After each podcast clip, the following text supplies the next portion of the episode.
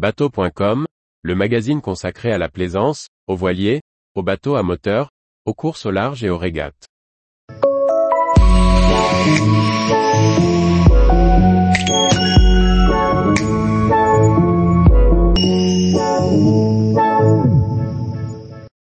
First 211, un bateau pour allier le solitaire et des sorties sécurisantes en famille. Par Briag Merlet. Lorsque Benoît recherche un voilier d'occasion, il a en tête un cahier des charges précis.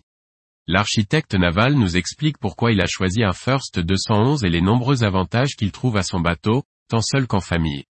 Installé depuis plusieurs années à Concarneau, Benoît doit rapidement trouver un bateau lorsqu'on lui annonce qu'un corps mort se libère.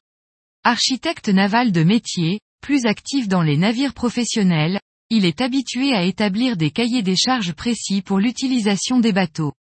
Pour son voilier, Benoît s'était fixé quelques points essentiels, il fallait que le bateau soit sécurisant avec des enfants jeunes, donc avec un cockpit fermé à l'arrière et assez de lest, pas un dériveur intégral, qu'il soit plaisant à naviguer avec des copains, gérable en solitaire avec une expérience moyenne. Le tirant d'eau devait pouvoir se réduire, avec une contrainte de 1,40 m pour accéder au mouillage. Le budget n'était évidemment pas extensible, aux alentours de 10 000 euros. L'entretien devait aussi être facile.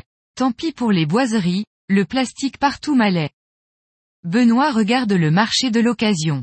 Si le First 260 aurait bien répondu au programme, il était hors budget.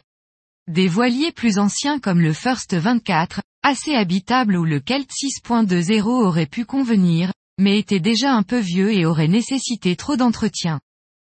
Benoît identifie le First 211 comme modèle convenant à ses besoins, et en visite plusieurs, et signe finalement l'achat d'un exemplaire de 1999, au mois de septembre 2020. Je l'ai acheté 9500 euros. La seule chose qui n'avait pas été changée est le système de dérive que j'ai fait changer, en profitant aussi pour sabler la quille, ce qui m'a coûté environ 1000 euros de plus. Doté de la même carène que son prédécesseur, le First 210, et ses successeurs le First 21.7 et First 20, le modèle a été un réel succès pour le chantier Beneteau, avec 510 exemplaires construits en 4 ans, entre 1999 et 2003. Le plan finaux dispose d'un cockpit confortable, fermé à l'arrière par un banc ouvert. Deux coffres arrière accueillent la nourrice du moteur hors-bord sur chaise relevable, et les parbattages. De larges passes avant, autour d'un roof assez discret, amènent à la plage avant, qui dispose d'une baille à mouillage. À l'intérieur, une simple marche, sous laquelle se niche un rangement pour la porte de descente et la table pliante, donne accès à la cabine. Deux couchettes cercueils à l'arrière et un libreton permettent à un équipage de quatre personnes de dormir à bord. De part et d'autre, autour du système de quilles relevables, on trouve un réchaud et un espace pour la vaisselle.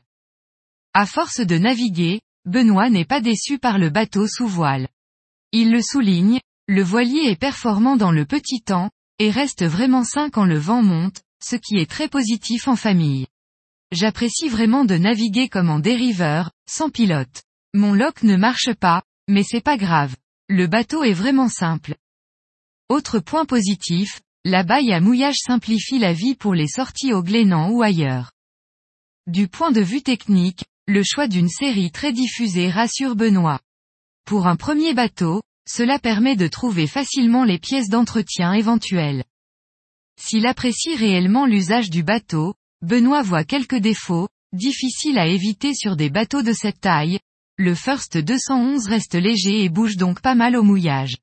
L'espace reste aussi petit lorsque l'on est quatre au mouillage, notamment avec l'absence de toilettes fermées. Pour autant, Benoît reste convaincu de son bateau, pour son usage couplant solitaire et navigation familiale dans un budget restant abordable. Tous les jours, retrouvez l'actualité nautique sur le site bateau.com. Et n'oubliez pas de laisser 5 étoiles sur votre logiciel de podcast.